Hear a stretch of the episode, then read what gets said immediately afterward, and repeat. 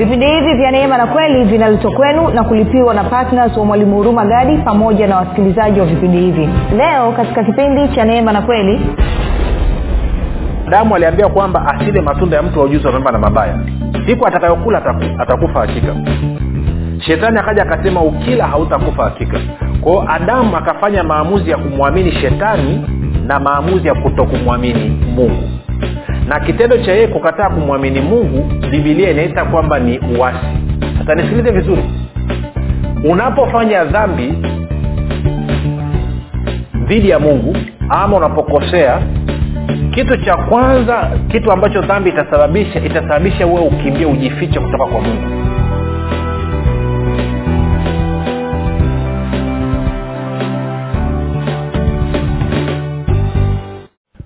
pale ulipo rafiki ninakukaribisha katika mafundisho ya kristo. Jina langu naitwa huruma gadi. Ninafuraha kwamba umeweza kuungana nami kwa mara nyingine tena ili kuweza kusikiliza kile ambacho bwana wetu yesu kristo ametuandalia.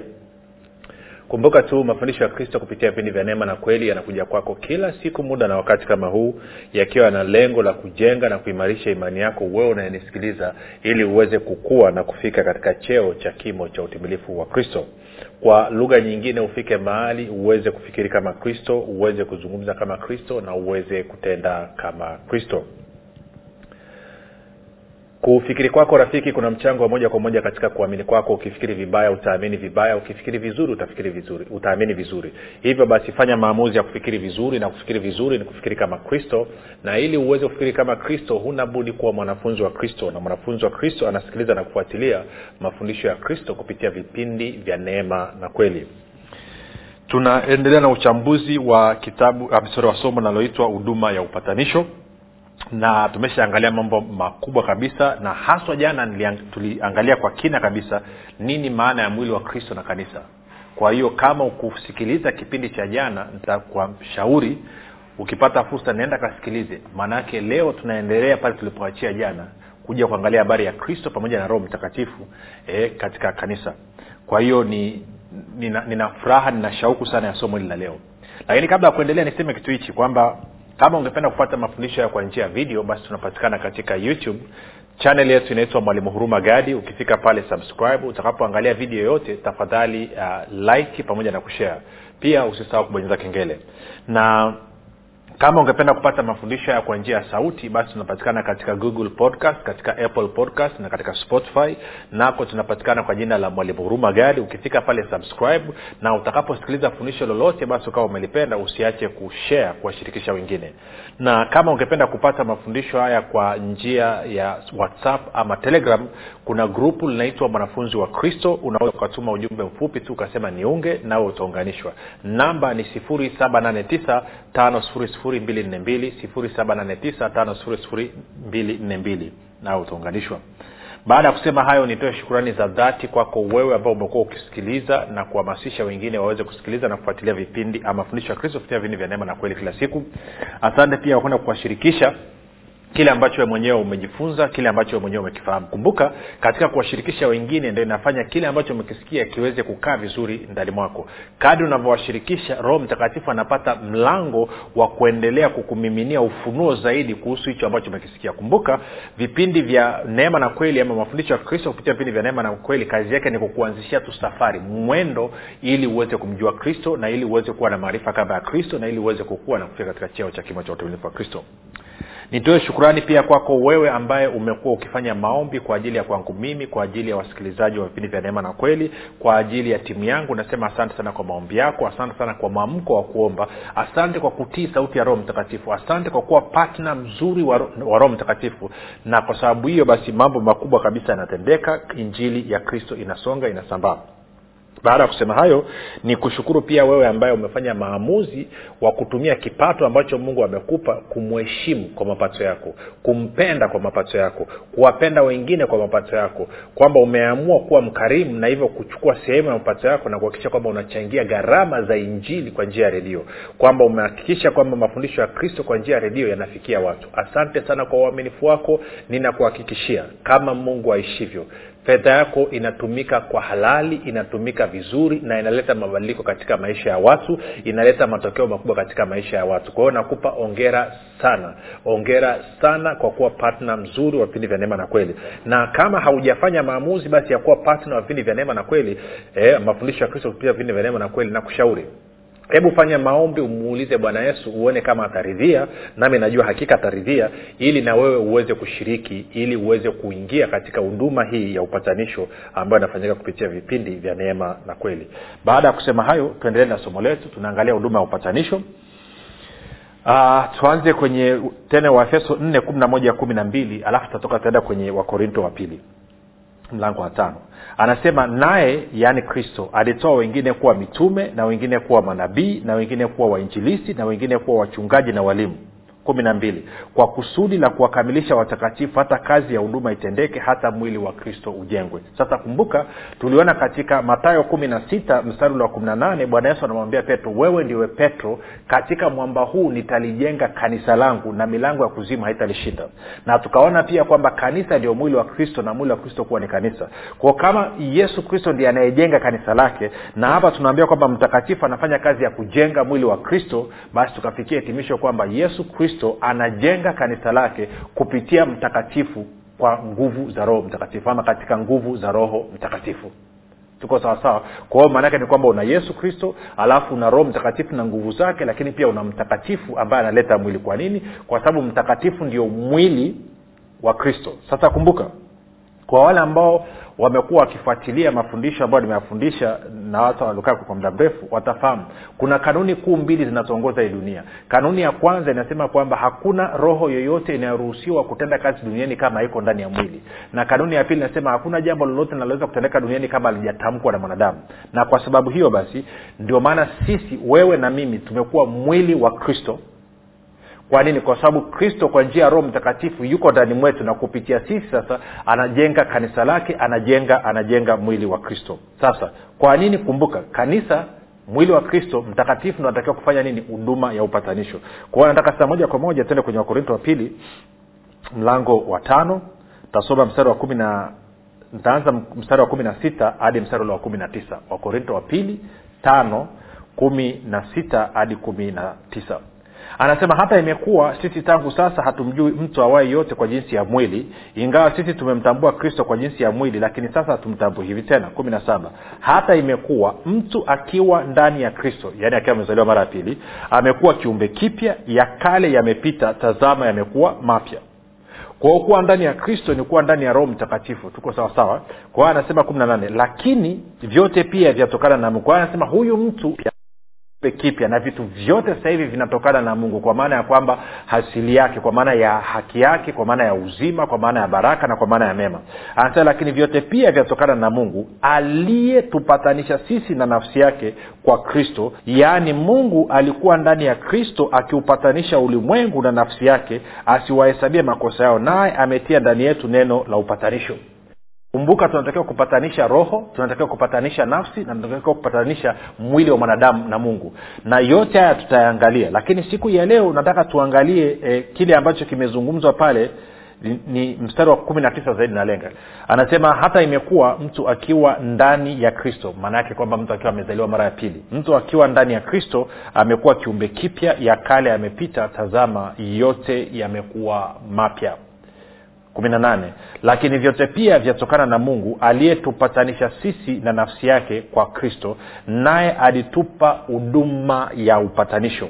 Yaani mungu alikuwa ndani ya kristo akiupatanisha ulimwengu na nafsi yake asiwahesabie makosa yao naye ametia ndani yetu neno la upatanisho sasa kuna vitu kadhaa nataka tuzungumzie hapa. Of course anazungumzia huduma ya upatanisho anazungumzia neno la upatanisho.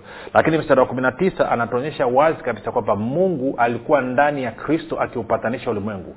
Tangu wakati gani? Kuanzia pale ambapo amekuwa mwili kwa kiingereza tunasema incarnation e, mpaka alivyokwenda kufa msalabani e, mpaka alivyofufuka si maisha ya yesu kristo yote tangu kuzaliwa kwake mpaka kufa na kufufuka kwake na kupaa na kuketi mkono wa kuume wa baba imekuwa ni maisha ya kuhakikisha kwamba tunapatanishwa na mungu. Sasa sikiliza. Nilianza kueleza kipindi kilichopita. Mungu hajawahi kuwa na hasira ama tuweke neno sahihi. Mungu hajawahi kuwa na ugomvi ama hajawahi kumchukia mwanadamu akaamua kumtenga. Mwanadamu kwa sababu ya uwasi wake ndiye aliyeamua kumkimbia mungu. Na nilianza kueleza kipindi kilichopita na nikaanza kupa mistari tena tukaisome tena tuende kwenye wakolosai. Wakolosai mlango wa kwanza alafu tutasoma mstari ule wa, wa, wa, wa kumi na tisa e, mpaka ule mstari wa ishiri na mbili. Wakolosai e, mlango wa kwanza mstari wa kumi na tisa mpaka ule wa ishiri na mbili. Anasema hivi. Anasema kwa kuwa katika yeye yaani kristo ilipendeza utimilifu wote yaani wa mungu ukae. Na kwa yeye kuvipatanisha vitu vyote na nafsi yake akiisha kufanya amani kwa damu ya msalaba wake kwa yeye ikiwa ni vitu vilivyo juu ya nchi au vilivyo mbinguni. Moja na ninyi mliokuwa hapo kwanza mmefarikishwa ama mmegombana ama mmetengwa tena adui katika nia zenu kwa matendo yenu mabaya amewapatanisha sasa katika mwili wa nyama yake kwa kufa kwake ili awalete ninyi mbele zake watakatifu wasio na mawaa wala lawama. Sasa nataka nisoma mstari wa ishirina moja na ishirina mbili katika bibilia ya neno. Anasema namna hii. Uh, anasema hapo kwanza mlikuwa mmetengana na mungu na mlikuwa adui zake katika nia zenu. Hajasema kwamba mungu alikuwa adui yenu. Anasema mlikuwa ninyi mlikuwa adui zake. Hajasema kwamba mungu alikuwa adui yenu. Na kwa maana hiyo inakupa picha kuonyesha kwamba tatizo liko upande wa mwanadamu kwa hii hali ya uadui hii hali ya uwasama ilikuwa ndani ya fikra za mwanadamu sio ndani ya fikra za mungu. Ilikuwa ni ndani ya mwanadamu. Okay. Kabla ya kuendelea kusoma hapa nikueleweshe kitu. Inawezekana unanisikiliza. Umewahi kumchukia mtu bila sababu?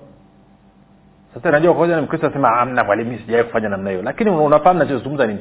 Kuna mtu unaweza ukamwona alafu ukaanza kumdhania vibaya ukaanza kumchukia ukasema yule mtu ana makidai yule mtu ana maringo mi sitaki kumsikia yule mtu mimi si kwa hiyo kwa maana yake nini? Kwamba kwenye fikra yako wewe umeamua kuwa adui na yule mtu.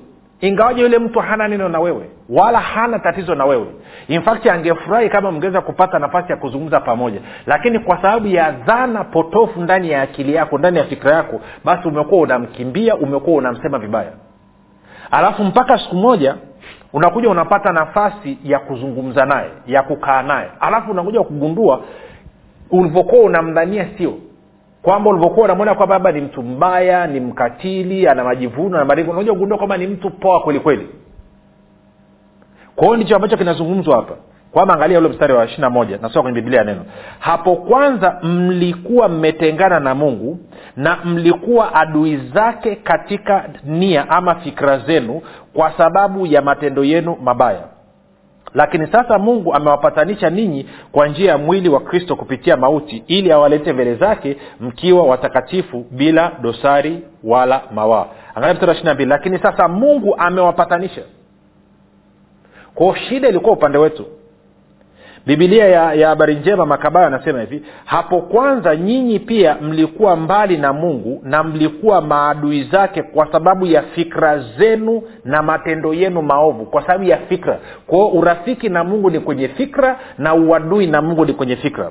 Anasema lakini sasa kwa kifo cha mwanawe aliyeishi hapa duniani mungu amewapatanisha naye kusudi awaweke mbele yake mkiwa watakatifu safi na bila lawama kwa hiyo anasema ninyi mliamua kuwa maadui. Lakini akamtumia mwanawe akamtuma mwanawe akaja akafa akalipia hayo makosa ili ninyi mrudi kuwa marafiki na mungu. Sasa nilikwambia tutaenda kwenye agano la kale. Okay. Kwenye agano la kale kwa maana ya kwamba ukienda kwenye kitabu cha mwanzo unakutana na mungu anamwambia adamu. Ma, ma, ma, matendo ya mtume mbili kumi na saba kumi na tano hadi kumi na saba. Matendo ya mtume mbili kumi na tano hadi kumi na saba. Anasema bwana mungu akamtoa huyo mtu akamweka katika bustani ya edeni ailime na kuitunza. Kumi na sita. Bwana mungu akamwagiza huyo mtu akisema matunda ya kila mti wa bustani waweza kula walakini matunda ya mti wa ujuzi wa mema na mabaya usile kwa maana siku utakapokula matunda ya mti huo utakufa hakika. Kwao tunafahamu katika mlango wa tatu nyoka akaja akazungumza na mwanamke. Mwanamke akakubali akala tunda akampa na mme wake naye akala tunda. Kwa nataka tuanzie ule mstari wa sita. Mwanamke alipoona ya kuwa ule mti wafaa kwa chakula wapendeza macho nao ni mti wa kutamanika kwa maarifa basi alitwaa katika matunda yake akala akampa na mumewe naye akala. Saba.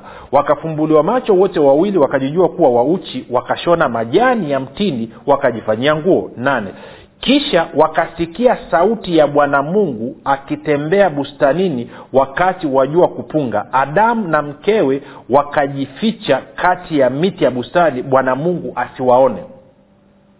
Bwana mungu akamwita adamu akamwambia uko wapi? Akasema nalisikia sauti yako bustanini nikaogopa kwa kuwa mimi ni uchi nikajificha. Satene taratibu. Kitu ambacho wakristo wengi hawajaeleweshwa. Dhambi kama ambao alifanya adamu hapa. Adamu aliambia kwamba asile matunda ya mtu wa ujuzi wa mema na mabaya. Siku atakayokula ataku, atakufa hakika. Shetani akaja akasema ukila hautakufa hakika. Kwao adamu akafanya maamuzi ya kumwamini shetani na maamuzi ya kutokumwamini mungu. Na kitendo cha yeye kukataa kumwamini mungu bibilia inaita kwamba ni uasi kwa sababu dhambi ni nini? Uwasi. Waraka kwanza yohana tatu nne inasema dhambi atendaye dhambi afanya uwasi. Dhambi ni uwasi. Na tunaona kwamba uwasi ni kutokuamini ama dhambi ni kutokuamini. Ukaenda ukasoma webrania mlango wa tatu. Simoja nitaangalia kama mda utaruhusu utaenda kusoma pale. Sasa nataka une kitu hichi. Kwamba baada ya adamu kufanya dhambi ya uwasi aliyejificha aliyekimbia kutoka kwenye appointment ni adamu sio mungu mungu alikuja kama kawaida. Maana alikuwa angalia mstari wa nane. Kisha wakasikia sauti ya bwana mungu akitembea bustanini wakati wa jua kupunga. Adamu na mkewe wakajificha kati ya miti ya bustanini bwana mungu asiwaone. Pamoja na kwamba walijificha angalia mstari wa tisa. Bwana mungu akamwita adamu akamwambia uko wapi? Hata nisikilize vizuri. Unapofanya dhambi dhidi ya mungu ama unapokosea kitu cha kwanza kitu ambacho dhambi itasababisha itasababisha wewe ukimbie ujifiche kutoka kwa mungu. Kwa lugha nyingine hutataka kuonana na mungu. Ni kama vile ambavyo kwa mfano unafahamu ukiwa umekosea mtu. Ama nazungumza nawe nikuulize umewahi kudaiwa rafiki? Alafu ukaona jinsi ambavyo unamkwepa yule aliyekudai? Eh? Kama kuna njia mbili za kwenda nyumbani kwako kuna njia inapita mtaa a na njia inapita mtaa b na huku mtaa b una mdeni wako kuna mtu anakudai unadhani utakuwa unapita njia ipi rafiki? Utakuwa unapita njia a badala ya kupita njia b. Kwa nini utaki kupita njia b? Kwa sababu kuna mtu anakudai. Lakini hali kadhalika pia kama kuna mtu ulimkosea ukamfanyia mambo mabaya na anakaa mtaa b na kwa hiyo kuna njia ya mtaa a na njia ya mtaa b kufika nyumbani kwako. Na haujatengeneza uhusiano na huyu mtu. Kitakachotokea ni kwamba utaepuka kupita njia b utakuwa unapita njia a. Sio kwa sababu yule mtu labda anakuchukia ni kwa sababu wewe mwenyewe unajisikia vibaya kwao unamkimbia unamchenga. Kwao ndicho ambacho kichotokea kwa hiyo bustani ya eden baada ya adamu kuasi sio mungu aliyemkataa adamu. Adamu ndiye alianza kujificha akawa anamkimbia mungu. Na bado tunaona mungu akaenda kumtafuta adamu siku zote. Ngoja nikuonyeshe na mfano mwingine. Na of course nasema lakini sasa mwalimu alimuondoa alimuondoa alimuondoa adamu kutoka kwenye bustani ya eden. Uone kwamba alikuwa mungu ana hasira na nini na nini. Ah, si kweli angalia mstari wa ishiri mbili. Bwana mungu akasema basi huyo mtu amekuwa kama mmoja wetu kwa kujua mema na mabaya na sasa asije akanyosha mkono wake akatoa matunda ya mti wa uzima akala akaishi milele. Kwa hiyo bwana mungu akamtoa katika bustani ya edeni ailime ardhi ambapo katika hiyo alitwaa. Kwa lugha nyingine mungu anasema huyu mtu amefanya dhambi na dhambi inasababisha mauti. Hatutaki anyoshe mkono ale matunda alafu aishi katika hali ya dhambi milele kwao alimtoa kwenye bustani sio kwa sababu anamchukia alimtoa kwenye bustani kwa sababu ya kumlinda. Okay. Tuende tuangalie kwenye mlango wa nne stori ya kaini. Kaini na ndugu yake abili wameamua kutoa nani? Sadaka. Alafu ya abeli ikakubalika ya kaini haikukubalika. Eh? ama naanza mstari ule wa, wa, wa nne. Mwanzo nne nne anasema habili naye akaleta wazao wa kwanza wa wanyama wake na sehemu zilizonona za wanyama. Bwana akamtakabali habili na sadaka yake. Bali kaini hakumtakabali wala sadaka yake. Kaini akaghadhabika sana uso, uso wake ukakunjamana. Angalia kwa ana hasira hapa mstari wa sita. Bwana akamwambia kaini kwa nini una ghadhabu na kwa nini uso wako umekunjamana? Saba kama ukitenda vyema hutapata kibali. Usipotenda vyema dhambi iko inakuotea mlangoni nayo inakutamani wewe walakini yapasa uishinde. Nane kaini akamwambia habili nduguye twende uwandani. Ikawa walipokuwa walipokuwapo kwa hiyo angalia pamoja na kwamba kaini ameghadhabika bado mungu anakuja anaambia sikiliza kuna dhambi inakuotea. Hebu ifanye uishinde. Haya angalia mstari ule unaofuata. Anasema mstari wa, wa wa, wa, wa, nane. Anasema ikawa walipokuwapo uwandani kaini akamwinukia habili nduguye akamuua kwao kaini kamuua ndugu yake. Angalia mstari wa tisa. Bwana akamwambia kaini yuko wapi habili ndugu yako? Kumbuka bado bwana anazungumza. Maanake watu wanasema kwamba ukishafanya dhambi mungu anakasirika wanatumia isaya hamsini na tisa. Kwao dhambi zetu zimetenga na mungu. Nono dhambi yako wewe ndo umefanya umemkimbia mungu kwa tunaona mungu bado anazungumza na kaini hapa. Bwana akamwambia kaini yuko wapi abili ndugu yako? Akasema sijui mimi ni mlinzi wa ndugu yangu. Akasema umefanya nini? Sauti ya damu ya ndugu yako inanililia kutoka katika ardhi. Basi sasa umelaaniwa wewe katika ardhi iliyofumbuliwa kinywa chake uipokee damu ya ndugu yako kwa mkono wako. Utakapoilima ardhi haitakupa mazao yake. Utakuwa mtoro na mtu asiye na kikao duniani. Kumi na tatu. Kaini akamwambia bwana adhabu yangu imenikulia kubwa haichukuliki. Kumi na nne. Tazama umenifukuza leo katika uso wa ardhi nitasitirika mbali na uso wako nami nitakuwa mtoro na mtu asiye dakikao duniani. Hata itakuwa kila anionaye ataniua. Kumi na tano. Bwana akamwambia kwa sababu hiyo yeyote atakayemuua kaini atalipizwa kisasi mara saba. Bwana akamtia kaini alama mtu amwonaye asije akampiga. Kwao pamoja na kwamba kaini anaondoka katika ile eneo alilokuwa anakaa bado mungu anampa ulinzi huoni kwamba si uadui umekuwa nini? Dhambi aliyoifanya kaini imemsababisha yeye ndo akanini akajitenga na mungu. Sio kwamba mungu amekasirika kiasi hicho. Kwa hata baada ya mungu kumwambia aondoka utakuwa mtu anasema madhara ya wewe kumuua ndugu yako madhara ya kumwaga damu yake itakufanya ukimbie. Kwa nini? Ukishaua mtu ukai una amani. Unataka kuondoka katika ile eneo. Sijawai kusikia mtu katika jamii ameenda ameua mwingine akabakia katika ile jamii. Kwa sio kwamba mungu alikuwa anamfukuza. Kwao anasema lakini watu wakiniona kule wataniua. Mungu anasema akamweka alama. Mtu yoyote akimwona kaini asimguse. Ko bado unaona mungu hajawahi kumchukia mwanadamu hajawahi kumwacha mwanadamu anampenda. Shida ni kwamba mwanadamu alipofanya dhambi aligeuka kuwa mwasi. Na ni mwanadamu ndo amekuwa anamkimbia mungu. Kwao yesu kristo amekuja kutupatanisha kuturudisha kwa mungu. Kutuambia kwamba acheni kukimbia. Na mimi na wewe tumepewa huduma ya upatanisho. Tuende tukawaambie watu waache kumkimbia mungu warudi kwa mungu. Mungu hana hasira nao wala hana bifu wala haweki kumbukumbu ya mabaya kama ambayo tunaona kipindi kinachofuata. Lakini mungu anataka anataka kupatana na watu. Sio kwa sababu yeye amewachukia watu ni kwa sababu watu wamemchukia yeye wakamkimbia. Walimchukia mungu kiasi gani? Angalia kitu alichomfanya yesu. Walimuua mungu pale msalabani. Ndivyo ambavyo wanadamu walikuwa wanamchukia mungu. Lakini yeye bado upendo wake umekuwa pale pale. Pamoja na kwamba walimuua bado akawasamea kwa sababu gani? Mungu anakupenda. Kwao na wewe inawezekana unanisikiliza. Unasema dhambi na makosa niliofanya ni makubwa mno. Si kweli. Mungu anakupenda. Hajawahi kukuchukia hata siku moja. Hajawahi kuwa na mtizamo mbaya hata siku moja kuhusu wewe. Kwa kama uko tayari leo kurudi kupatana naye fanya maombi yafuatayo. Sema mungu wa mbinguni nimesikia habari njema. Leo hii naamua kupatana na wewe kwa kumpokea yesu kristo kuwa bwana na mwokozi wa maisha yangu. Bwana yesu ninakukaribisha katika maisha yangu. Uwe bwana na mwokozi wa maisha yangu. Asante kwa maana mimi sasa ni mwana wa mungu rafiki nakupa ongera na ukabidhi mkononi mwa roho mtakatifu ambako ni salama. Tukutane kesho muda na wakati kama huu. Jina langu naitwa huruma gadi na yesu ni kristo kwa nini usifanye maamuzi sasa ya kuwa patna wa mwalimu huruma gadi katika kueneza injili kwa njia ya redio kupitia vipindi vya neema na kweli? Ubadilishe maisha ya maelfu ya watu kwa kutuma sadaka yako ya upendo sasa kupitia nambari 7645242 au 6735242 au 7895242 kila unapotoa sadaka yako ya upendo tambua kwamba bwana atakufanikisha katika mambo yako yote unayoyafanya. Mungu ataashiria kibari cha upendeleo katika maisha yako na hivyo kufungua milango yote iliyokuwa imefungwa. Bwana ataachilia neema maalumu ambayo itasababisha utoshelevu katika maeneo yote ya maisha yako ili wewe uzidi sasa katika kila kazi njema. Mungu aliyemtuma mwalimu huruma gadi kupitia yesu kristo atawajibika katika kuhakikisha anakujaza mahitaji yako yote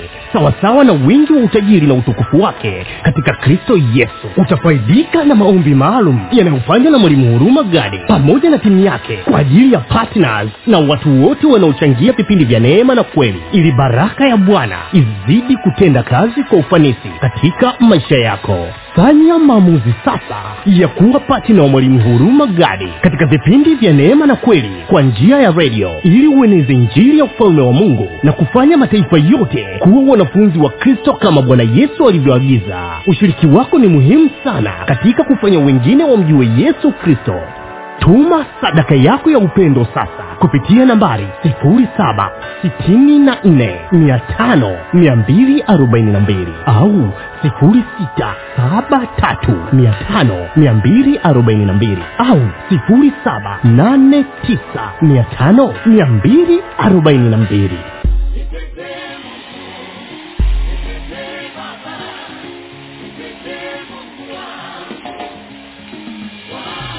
hii ni habari njema kwa wakazi wa arusha kilimanjaro na manyara. Sasa mwalimu huruma gadi ambaye amekuwa akikuletea mafundisho ya kristo kupitia vipindi vya neema na kweli kwa njia ya redio youtube google podcast apple podcast spotify telegram pamoja na whatsapp. Anapenda kukujulisha kuwa sasa unaweza kushiriki ibada iliyojaa nguvu ya roho mtakatifu na kweli ya kristo. Ibada hizi zitafanyika katika ukumbi wa baoba uzima house uliopo chama tengeru jijini arusha. Kumbuka ibada hizi zitafanyika siku ya jumapili kuanzia saa tatu kamili za asubuhi hadi saa saba kamili za mchana ambapo utafunuliwa kweli ya kristo katika nguvu za roho mtakatifu.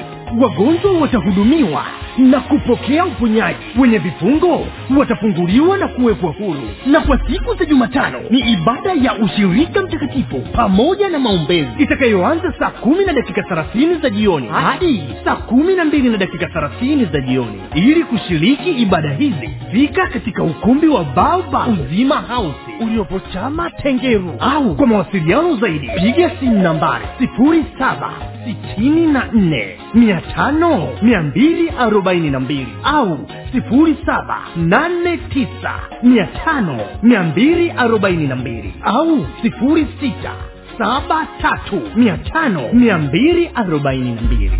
kumbuka ni kweli unayoijua ndiyo itakayokuweka huru,